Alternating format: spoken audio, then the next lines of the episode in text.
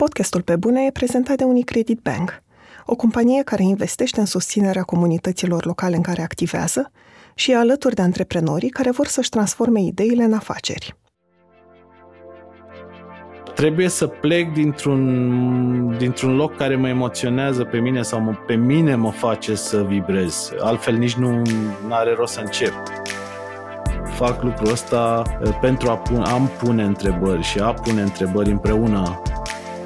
fiecare poveste frum, mișto te învață, te trece un prag, te, te trece mai departe, te, îți aduce o nouă, nouă cunoaștere. Sunt Andreea Vrabi și ascultați pe bune. Un podcast sincer, cu oameni creativi, despre cum au ajuns cine sunt și întrebările pe care și le pun. Pentru autorul de teatru Ștefan Peca, totul a început în joacă, în clasa a patra, când a scris o reinterpretare a poveștii Scufița Roșie, pe care a numit-o Scufița Neagră. Apoi, la 15 ani, a scris prima piesă adevărată, O stație, care mai târziu s-a jucat la teatrul de comedie și la notara. Ștefan a urmat cursuri de scris dramatic la New York University și a fost unul dintre rezidenții programului de dramaturgie de la Royal Court Theatre din Londra. Are peste 20 de ani de făcut teatru și piesele lui au fost prezentate în țări ca Statele Unite, Marea Britanie, Germania, Elveția, Franța sau Rusia. În urma unui burnout, acum 2 ani, provocat de munca la prea multe proiecte și de pierderea perspectivei pentru ce fel de teatru vrea să facă în continuare, Ștefan a scris anul trecut noua mea piesă, cu semnul întrebării, o lectură în care el își expune toate anxietățile creative în fața unui public și încearcă împreună cu acesta să găsească răspunsuri pentru cum și despre ce ar trebui să fie următoarea lui piesă. Deși gândită pentru scenă, din cauza pandemiei, a adaptat lectura pentru online, iar comunicarea cu spectatorii are acum loc pe Zoom. Pentru el, teatrul reprezintă o căutare continuă și cele mai bune povești sunt cele care te fac, atât ca autor cât și ca spectator, să-ți pui întrebări. Salut, Ștefan, mă bucur tare mult că te aud la pe bune. Bună, Andreea, și eu mă bucur foarte tare că sunt aici. În, um, în decembrie anul trecut am văzut la invitația ta noua mea piesă, care e o lectură antiperformativă, interactivă, așa o descrii da. în care de fapt răspunzi împreună cu uh, publicul la întrebarea despre ce și cum ar trebui să fie următoarea ta piesă. Și mă, mă întrebam de când am văzut-o, pentru că în text și în ce se întâmplă intră și foarte multe dintre angoasele și anxietățile unui creator uh, Mă întrebam cum a apărut, adică ce, ce a dus la noua ta piesă. Mai pus uh, punctul pe I acolo, angoase, anxietăți, un moment uh, de aproape burnout pe care l-am avut acum vreo 2 ani, după o perioadă super, super lungă și intensă de comisionări teatrale și de scris noi piese una după alta, noi piese care mi-au, plă- mi-au plăcut foarte mult, uh, dar uh, am început la un moment dat să-mi pun uh, problema cum aș putea să continui și, și de ce și, și de acolo cumva în ăștia doi ani care au trecut uh, am pornit. În a mă gândi la acest tip de, nu știu, pseudo-prelegere, cam de acolo mă gândeam să plec, un fel de storytelling împreună cu un public despre ce ar putea să însemne a scrie ceva nou, după care a venit uh, toată perioada coronavirus și s-a mai transformat uh, ideea asta și, și cumva la un moment dat chiar a devenit super, super necesară. Uh, adică nu-mi imaginam într-un fel să ajung atât de repede la, la formula asta și să o și pun în practică. Dar da, de acolo a, a pornit necesitatea ei. De ce spune că la un moment dat a, a devenit foarte ne- necesară în perioada pandemiei? Pentru că, uh, da, s-a, s-a pus problema în ce formă, cum, cum am putea să continuăm, pentru cine în, uh, în, în condițiile astea și, și cu ce fel de povești și ce să povestim, pentru că cred că a fost și este o perioadă super, super intensă pentru toată lumea, o perioadă în care suntem uh, expuși uh, și vulnerabili.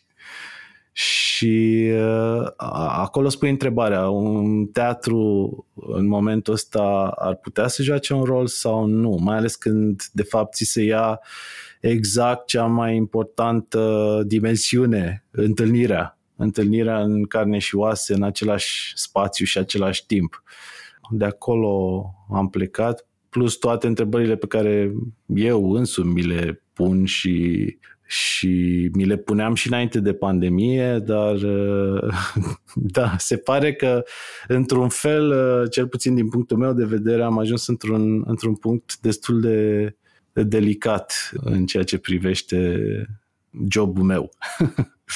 adică și, și cum ar putea să continue acest job de dramaturg, de autor, autor de teatru, că dramaturg, în fine, cred că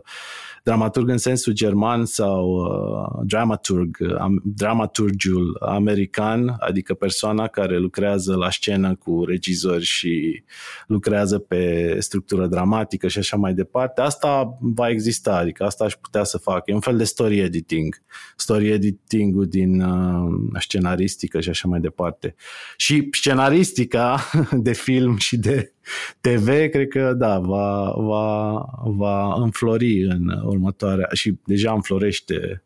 de câțiva ani foarte buni. Dar, da, dramaturgul, autorul de teatru ca individ, ce rost mai are? Pentru că deja de câțiva ani se produce un fel de, de mutație înspre formule de creație în grup, sau alte tipuri de storytelling sau a modelului regizor-autor sau regizori-autori sau etc. etc. Și, și atunci și de acolo era o angoasă.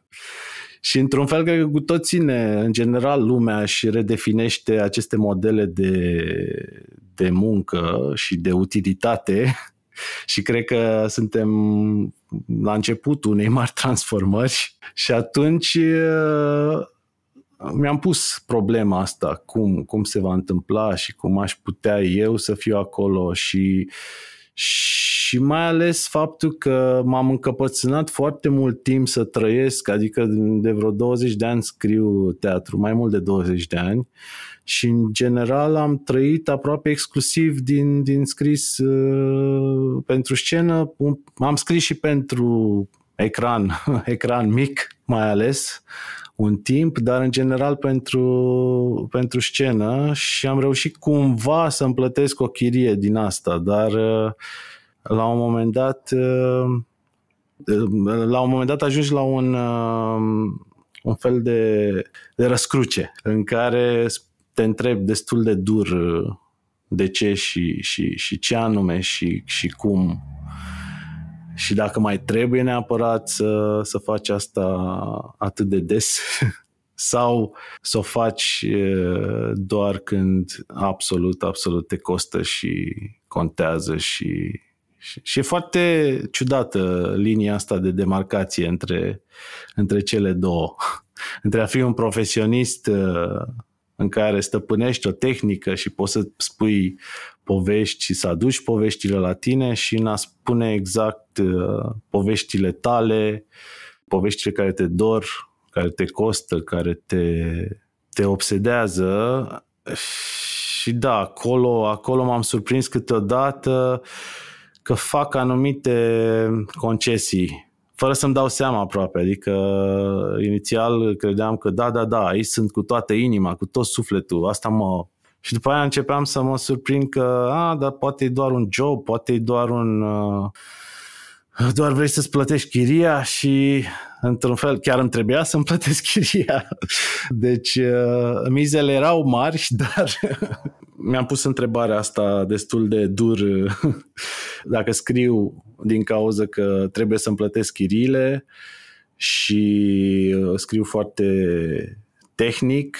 sau aș putea să-mi iau mai mult timp să scriu uh, și să aștept uh, să scriu numai, numai, numai lucruri de care sunt sută în sută convins că, că mă obsedează și mă pentru care trăiesc. Poți să-mi explici un pic, pentru că eu într-un fel aveam impresia, acum îmi dau seama greșită, că atunci când ești dramaturg sau autor, cum ai spus tu, uh-huh. tu ești cel care lucrează la un text, la o piesă, după care trebuie să existe deschidere din partea unui regizor ca să o, o monteze, dar că nu da, nu știam de partea asta de comision sau cineva care să vină spre tine să scrii ceva anume cum funcționează. Uh, funcționează uh, ambele modele, poate chiar sunt mai multe modele. Uh, lucrez și în modelul ăsta clasic în care scriu o, un text și după aia îl trimit la regizor și dacă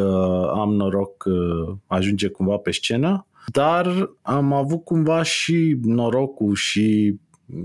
e și în modul meu de a, a lucra această colaborare în care scriu pentru o comisionare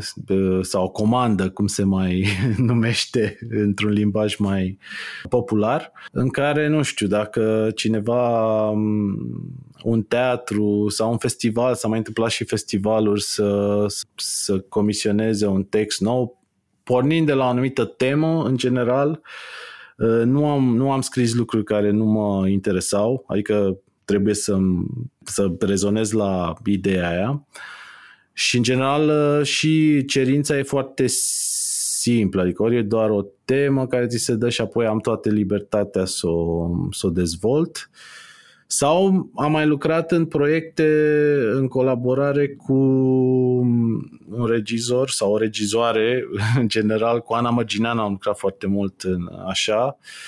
în care Ana a avut concepte care presupuneau un ciclu de piese noi, scrise, făcute după o cercetare. Și așa a apărut uh, despre România numai de bine, care era despre orașe mici din România, sau Anul Dispărut, care a fost o trilogie bazată pe amintirile subiective ale, strict ale echipelor uh, care lucrează la spectacol, adică actori plus tehnic plus oamenii care, ceilalți angajați care fac să se întâmple spectacolul în seara respectivă cum își aminteau ei un anumit an fundamental din istoria noastră recentă. În fine, am făcut și alte proiecte similare și în Germania am făcut uh, așa, am, am de exemplu unul care mi-e foarte, foarte drag despre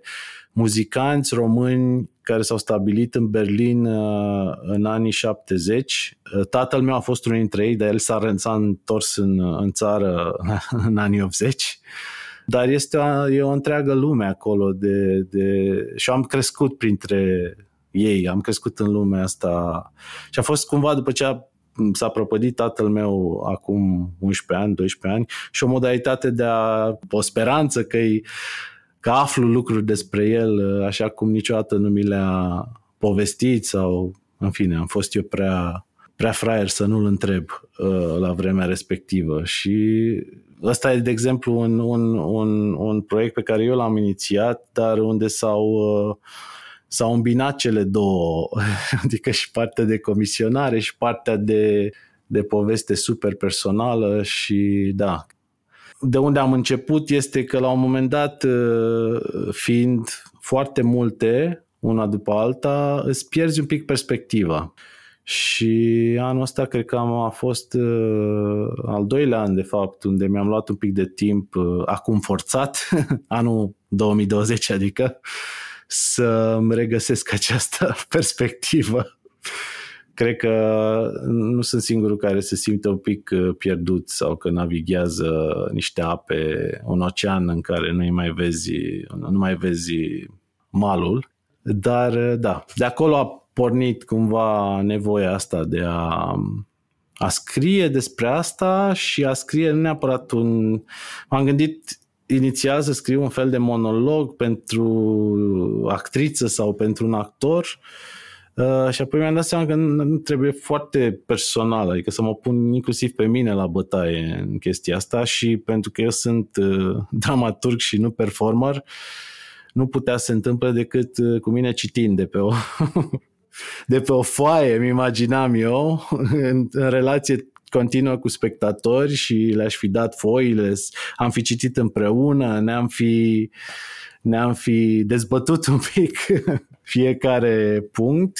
dar apoi, pentru că nu s-a mai putut întâmpla, și uitându-ne la o scenă goală, asta era ideea, o scenă pe care nu se întâmplă nimic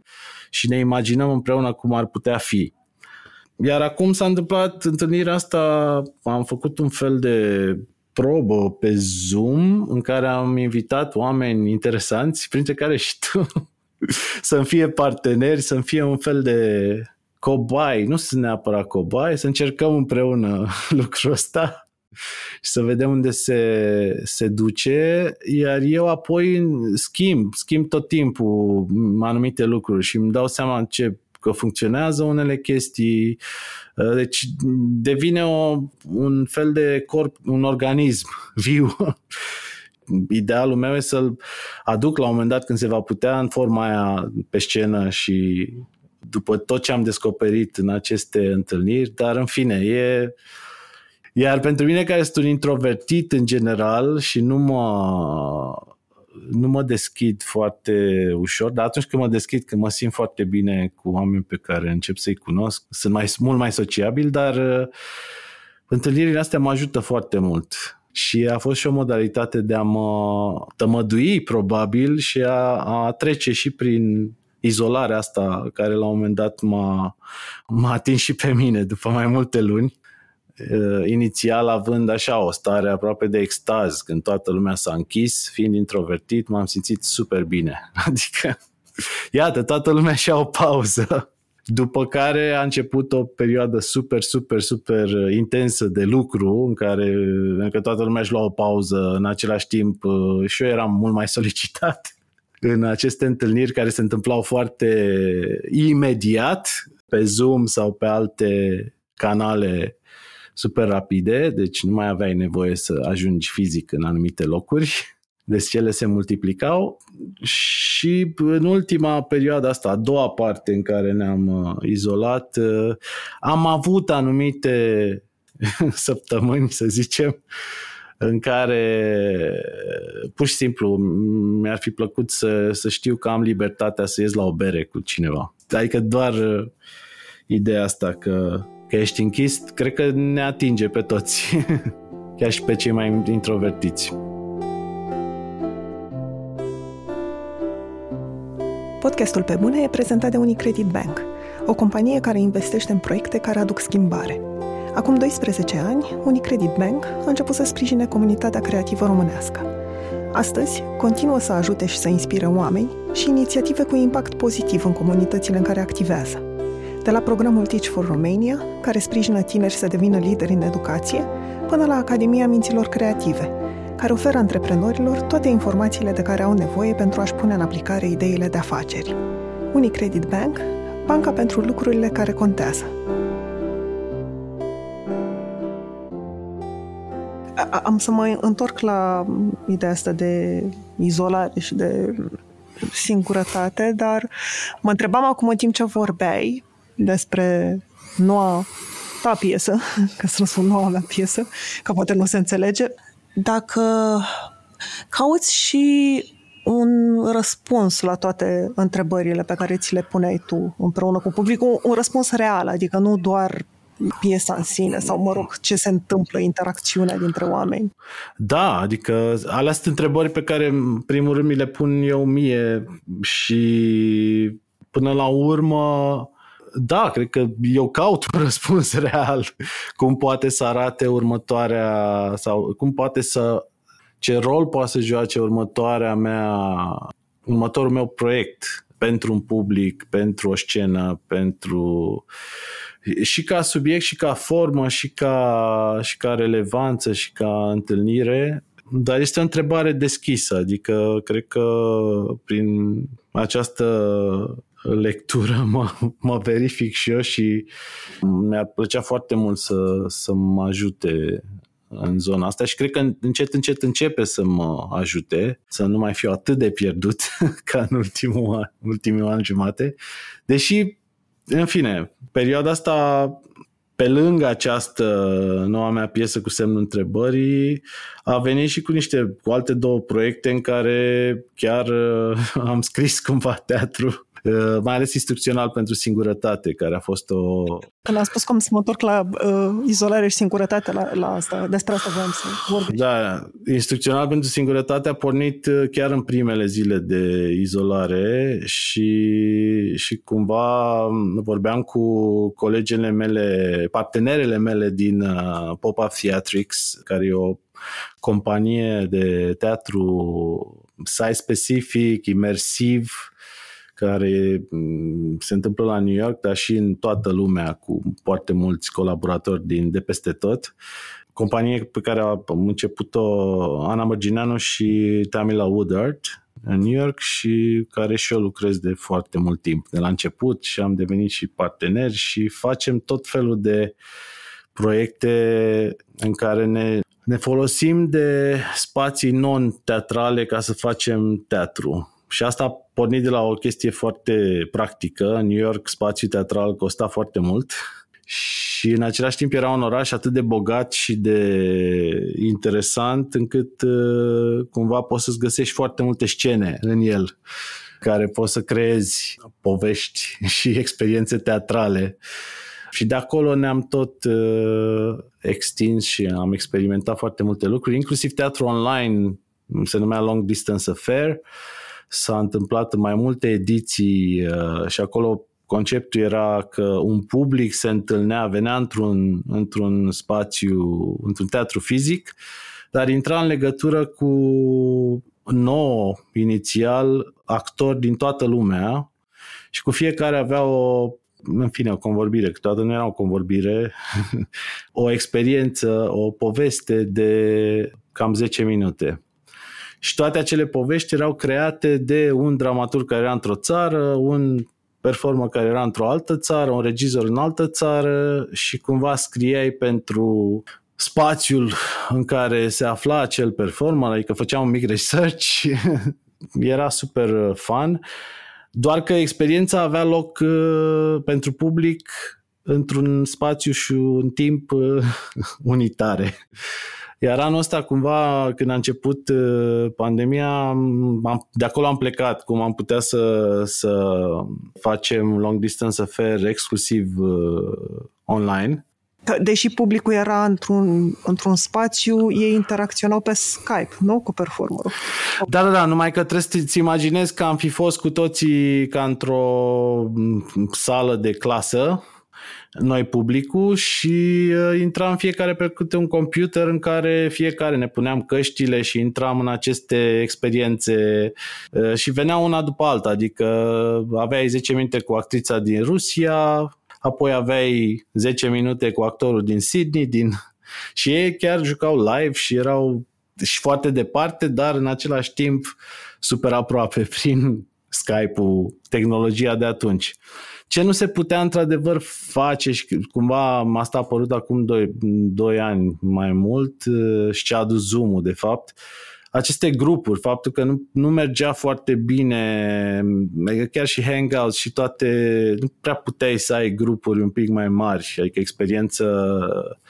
și de când au apărut uh, aceste unelte de webinar și așa mai departe, iar anul trecut a fost uh, o explozie a Zoom-ului și... Dar asta a adus niște posibilități foarte interesante pentru teatru sau ca uneltă de a povesti în această relație foarte în o relație directă cu, cu spectatorii și cu mai mulți spectatori în același timp. Și de acolo cumva încercând să ne gândim noi la ce am putea să facem cu acest long distance affair, a apărut în discuția noastră ideea dacă am face un fel de class sau să avem un grup sau să ce ar putea să fie această class și mie, nu știu, mi-a venit pentru că experimentam această singurătate. Toată lumea povestea despre cum se, cât de greu este să rămâi cu tine însuți în același, în a, acasă și să fii închis cu tine însuți. De acolo am zis, dacă am face un fel de Uh, set de instrucțiuni pentru singurătate și dacă am avea niște instructori care să-ți predea niște materie, materia lor de expertiză ar fi o, o bucată din singurătate, dar foarte diferită și foarte absurdă într-un fel. Cumva să folosim ideea asta de webinar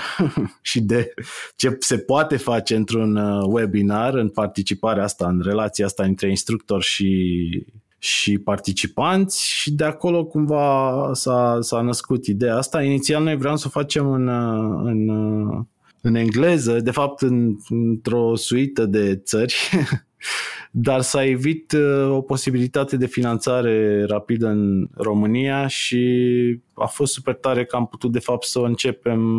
să o dezvoltăm în, uh, în română și în România și cu trei, cu trei actori foarte faini, Marius Manole, Katia Pascariu și Katia Pascariu, scuze, și uh, Matei Chioariu. Și cumva și cu ei am vorbit despre același lucru, cum și-ar preda ei o singurătate dacă ar putea să fie instructori. Și de acolo, aberând, nu știu, s-a născut această idee de unul a fost un fel de îmblânzitor și asta cumva era 101, 101 cursului, arta îmblânzirii de sine. A doua a fost uh, o instructoare care ți preda sleep planning și, și arta somnului fără vinovăție, adică te, te, te învăța cum să adormi fără nicio problemă oriunde și oricând, simțindu-te super safe și super nevinovat. A treia, care a fost super, poate cea mai uh, ciudată, era un instructor care rezolva singurătatea ca și cum ar fi un escape room și uh, cumva și publicul îi dădea tot felul de soluții uh, pe chat și da, în fiecare cumva ne-am jucat cu un alt tip de, de a interacționa cu, cu oamenii și un alt tip de a a povesti și de a învăța ceva despre propria singurătate și relația asta cu noi înșine prinși într-o, într-un spațiu acasă fără voia noastră. Când foarte mulți oameni se, se confruntă cu singurătatea și fără coronavirus. Da, cred că a fost și, un, și, o, și, o, și o ocazie pentru, pentru mai multă lume acum să, să reevalueze această relație cu singurătatea și ce înseamnă și, și că de, e foarte important din toate studiile pe care le-am citit, de fapt, e super, super important să, să ne învățăm, să ne, să ne reînvățăm să socializăm și să, de fapt, să nu rămânem singuri și e, e un lucru foarte important pe care, de care uităm de foarte multe ori și chiar și atunci când suntem prinși în, în nebunia asta de zi cu zi, putem să fim foarte singuri. Adică chiar dacă nu suntem într-un spațiu prinși, suntem prinși în altceva care e tot ca un fel de mare cameră în care nu mai găsim uh, mânerul. Mă întrebam atunci când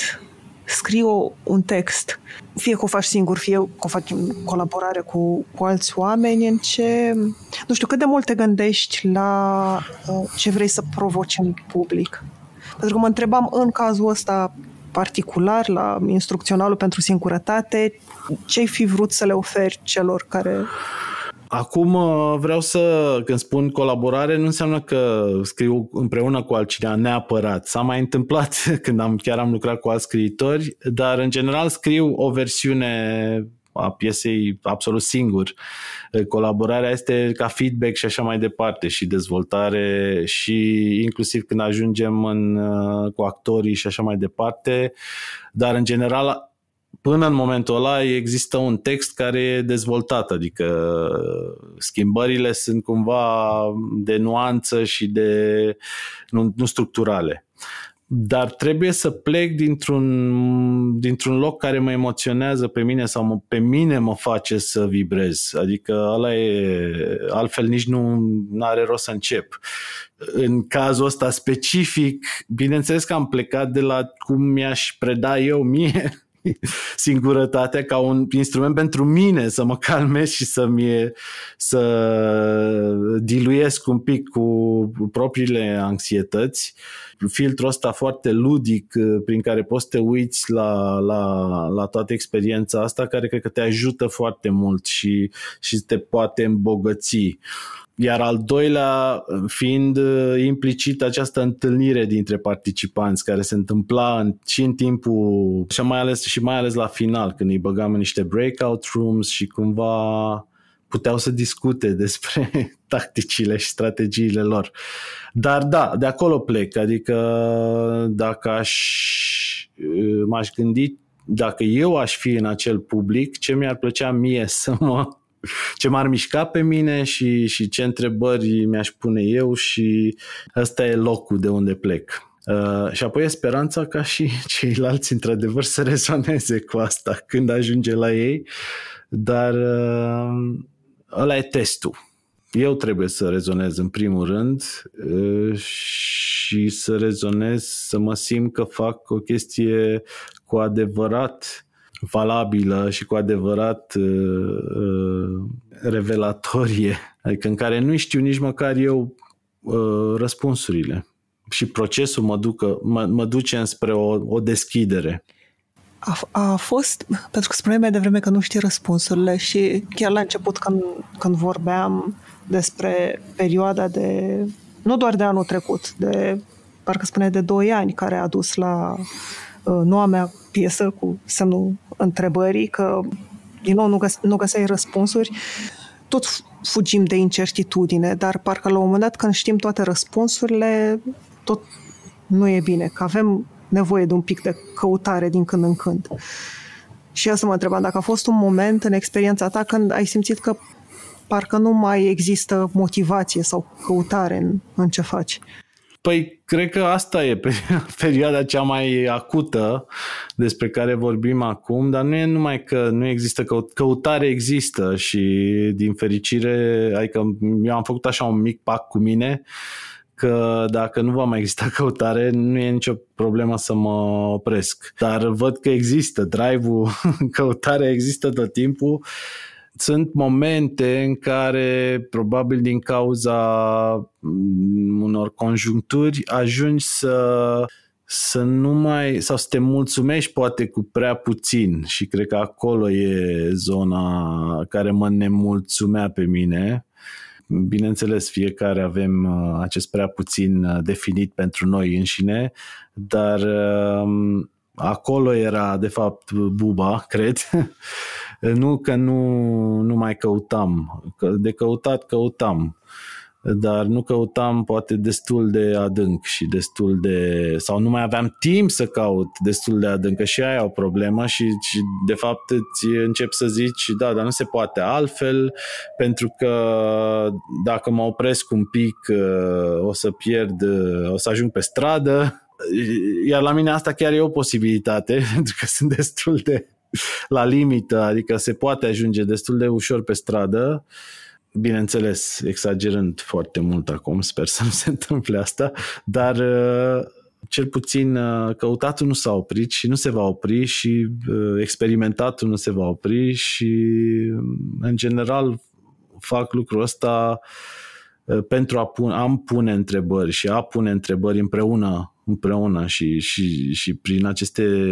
piese și prin aceste întâlniri pe care eu le văd ca niște pretexte pentru întâlniri în care po- povestim ceva sau o poveste deschide și întrebări și te face să spui întrebări. Asta îmi place foarte mult când se întâmplă la teatru. Uh, mult mai mult decât atunci când mi se oferă pe tavă niște teze sau niște răspunsuri sau mi se predică anumite lucruri, uh, atunci e neinteresant. Dar dacă mi se mă pot pune pe mine în postura să mă întreb, să devin un fel de detectiv și să nu fiu mulțumit cu răspunsuri ușoare, atunci asta e excelent când se întâmplă asta și cam, cam, așa, cam așa văd și, și jobul meu și, și, nu știu, sunt un fel de detectiv și așa ideal ar fi și un public pentru mine. Toți suntem detectivi, ne interesează să, rezolvăm cumva misterele și să ne mulțumim cu foarte puțin, foarte rapid. Și cumva te duce povestea în, în zone și îți oferă surprize și te, pun, te pune în diferite posturi și în posturile opuse. Adică joci și avocatul diavolului, adică și asta mi se pare extrem de important atunci când, când scrii și când îți pregătești ceva pentru scris nu știu, mi se pare că oamenii fug de asta sau că poate nu vor să vină la uh, piese care îi lasă cu semne de întrebare, pentru că, să spun, întrebări nu e o stare confortabilă. Știu, știu că nu e o stare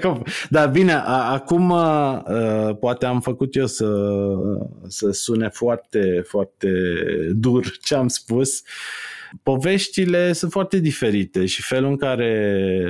le văd ca pe niște mașini aproape, care te duc dintr-o zonă, dintr-un loc, într-un loc în altul și te mișcă și te, te duc într-un fel de aventură. Chiar că nu e confort, bineînțeles că nu e confortabil, nimic nu e confortabil, dar este ca, un, ca, o, ca o trecere. Fiecare poveste frum, mișto te învață, te trece un prag, te, te trece mai departe, te, îți aduce o nouă, nouă cunoaștere. Cam asta e, mi se pare că tot, e toată, toată menirea poveștilor. Uh, și mereu, cele mai bune povești au, spun, nu știu, Hamlet spune foarte multe întrebări și are o mare întrebare la mijloc, dar de fapt îți deschide o zonă foarte mare de, de întrebări și de-aia cumva miturile, poveștile îți, îți spun,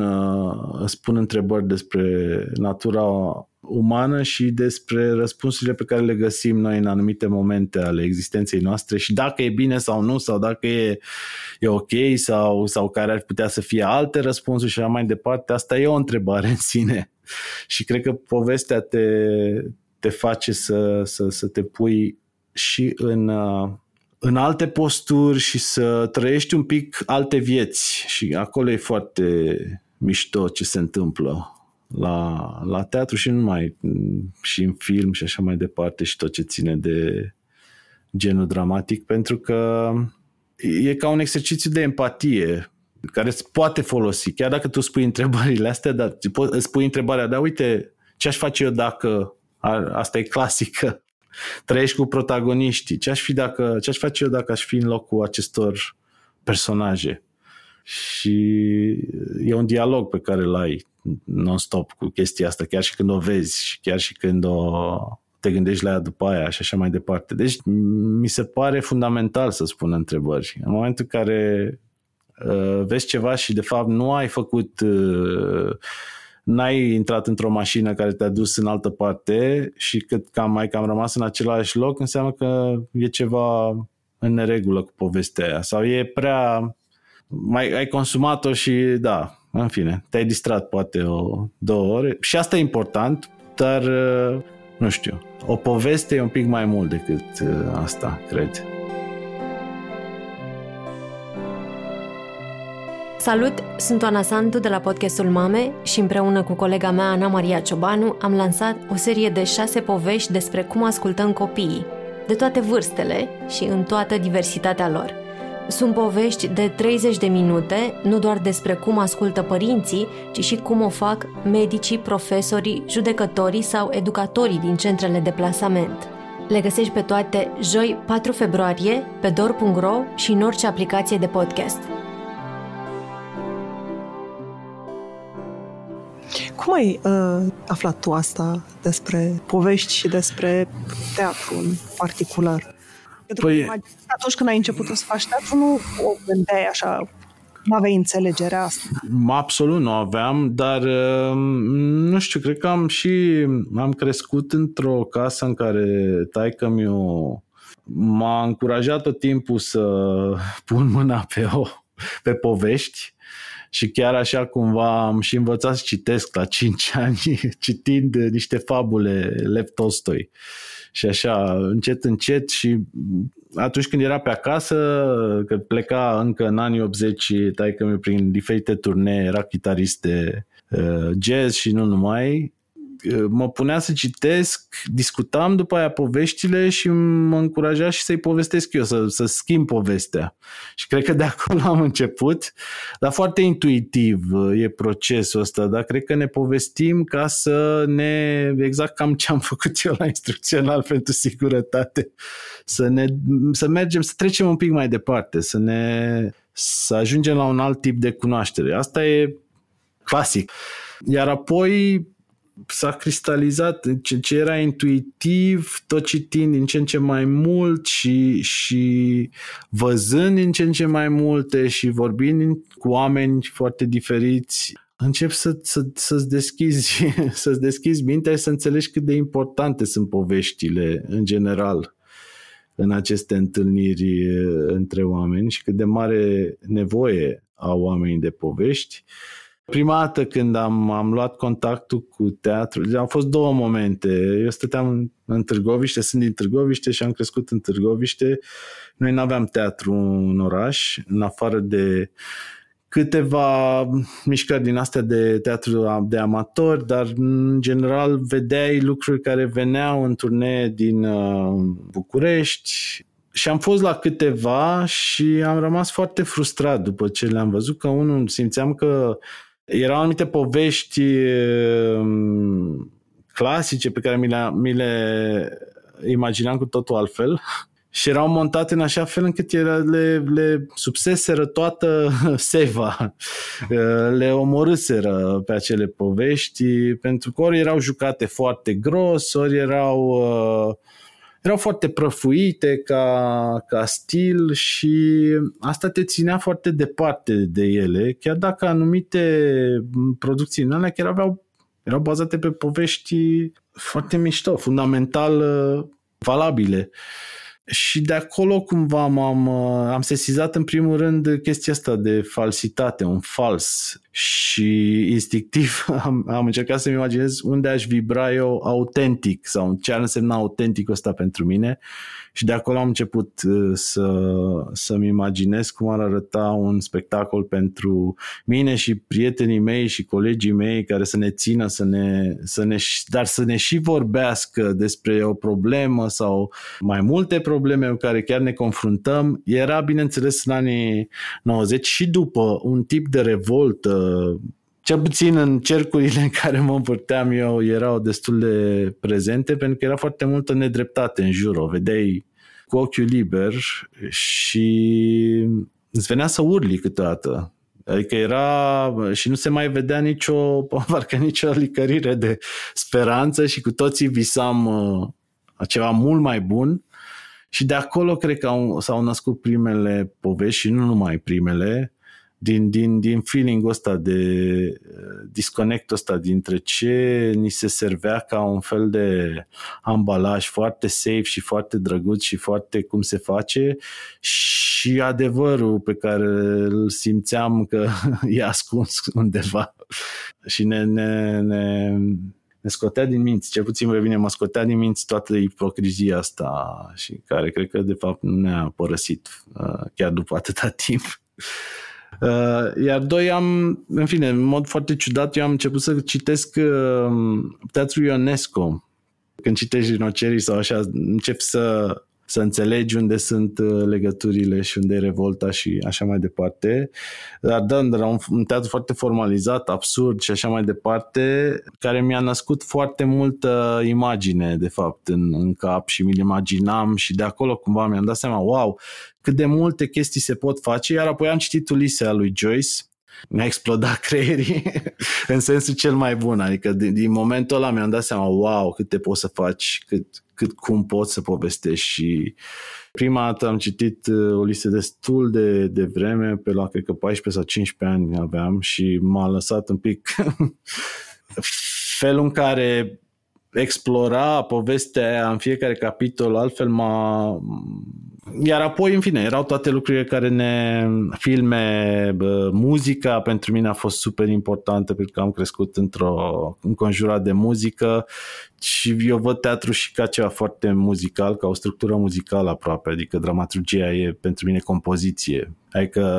ai mișcări, ai un ritm, trebuie să ai ritm, trebuie să ai un feeling, Adică e, uh, simți textul și vezi în interpretări, chiar dacă interpretările câteodată sunt, uh, nu, e, nu sunt deloc ceea ce ți-ai imaginat tu,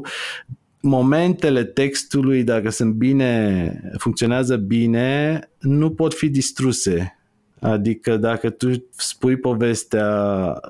și faci ce trebuie în poveste, chiar dacă spun replicile prost sau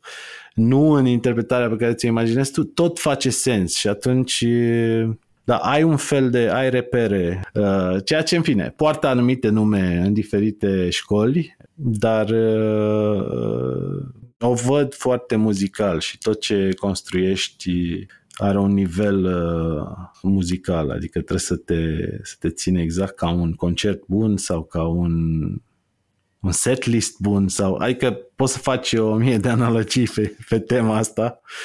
Fac mult teatru participativ și interactiv și mixez uh, diferite tipuri și de a povesti și, și medii și acolo la un moment dat e, e aproape ca la jazz, adică ai o parte de improvizație cum ar veni embedded în povestea mare, dar uh, e foarte interesant că de fapt e, e un meșteșug uh, scrisul dincolo de inspirație și așa mai departe, că inspirația ți-o cauți, ți-o găsești. Ai, cred că, zeci de piese care au fost produse în peste 10 țări. Am văzut că în uh, interviuri sau uh, în articole ești introdus ca una dintre cele mai importante voci din teatru contemporan și mă întrebam ce înseamnă asta pentru tine? Adică cum te gândești tu la toată activitatea ta de până acum? Nu cred că sunt una dintre cele mai importante voci ale dramaturgiei contemporane, nici măcar românești. Sunt un scriitor care a avut norocul să poată lucra și să poată lucra în diferite contexte și împreună cu niște oameni foarte talentați și interesanți. Iar cred că asta e cea mai mare bogăție uh, pe care o accesez sau am accesat-o. Faptul că am putut să scriu și în România și în America și în Germania și în Anglia și am lucrat cu artiști din foarte multe țări, pur și simplu pentru că îți dă o perspectivă înspăimântătoare câteodată, adică care te poate scoate dintr-o, dintr-o zonă confortabilă într-un fel sau o, o zonă chiar a cunoscutului, dar care la sfârșitul zilei um, îți deschide mintea înspre toate diferitele posibilități pe care le, le, le ai când povestești și sunt și zone absolut neașteptate în care vezi că oamenii reacționează la fel și aici și, și în America și în America de Sud. Sunt anumite lucruri fundamentale și despre aia cred că încep să-ți dai seama că e ok că povestești poveștile astea despre natura noastră. Astea vor rezona la fel peste tot. Bineînțeles, de, specificitățile sunt uh, totdeauna ale locului și e foarte bine că e, e așa, dar uh, dintr-o dată te simți un pic mai împlinit, nu știu, când vezi că ceea ce ai scris poate să ajungă într-o țară la care nu te-ai fi așteptat niciodată să înțeleagă povestea pe care o scrii tu din România sau chiar e o parte din călătoria asta de scriitor de care sunt foarte, foarte, foarte recunoscător. Ăla e locul în care, de care mă bucur cel mai mult. Ai obsesie pentru trecerea timpului ca temă și în sine. Și mă întrebam de ce și cum se reflectă asta în ce te interesează din punct de vedere artistic la anul care a trecut, adică la 2020 despre care toți am spus că, nu știu, un an care nu există. Uh, asta cu trecerea timpului doar ca e o, e o întrebare pe care eu puneam lui taică meu când eram foarte mic. și care mă obseda. Cum? De ce? de ce, de ce trece timpul și de ce îmbătrânim și de ce... Și poate relația cea mai... Am scris destul de mult și despre îmbătrânire și despre diferite vârste ale oamenilor și despre cum se schimbă relații și sunt foarte general acum, știu, dar în sensul ăsta cred că am urmărit destul de, de mult și îmi plac inclusiv ca să devin un pic mai specific, am scris în mai multe piese momente diferite, adică în care se, se, fac, se fac sărituri în timp și poți să vezi, mă fascinează un pic diferențele astea, adică dacă urmărești Uh, să zicem că am, am scris despre un oraș ca Baia Mare și prima scenă era în 1897 și săream în timp în 1984, săream în timp în 2200 și cumva urmăream o temă care, să zicem, acolo era poluarea sau așa mai departe, imaginându-mi toate transformările și diferitele filiații care se întâmplă, care se pot uh, urmări dramaturgic vorbind. Deci în sensul ăsta mă pasionează tot timpul trecerea timpului și cum se poate ea reflecta în, pe scenă și într-o poveste. Iar 2020, eu am scris anul dispărut, trilogia, și asta cu anul dispărut chiar a fost uh, titlul dat de mine. Mi se pare că 2020 s-ar putea să fie un an uh, înțeles uh, urât de mulți pentru că a venit așa de abrupt cu această problemă, dar s-ar putea să fie un an foarte important pe care o să ne-l aducem tot timpul aminte, nu neapărat uh, cu ură. Uh, dar ne trebuie un pic de perspectivă, dar mi se pare că e un an care a adus foarte mult în această oprire a lumii și cred că aveam nevoie majoră de ea, poate mai mult decât ne dăm acum seama, dar ne-a demonstrat că se pot foarte multe uh, altfel decât uh, eram obișnuiți și habitudinile pot fi transformate.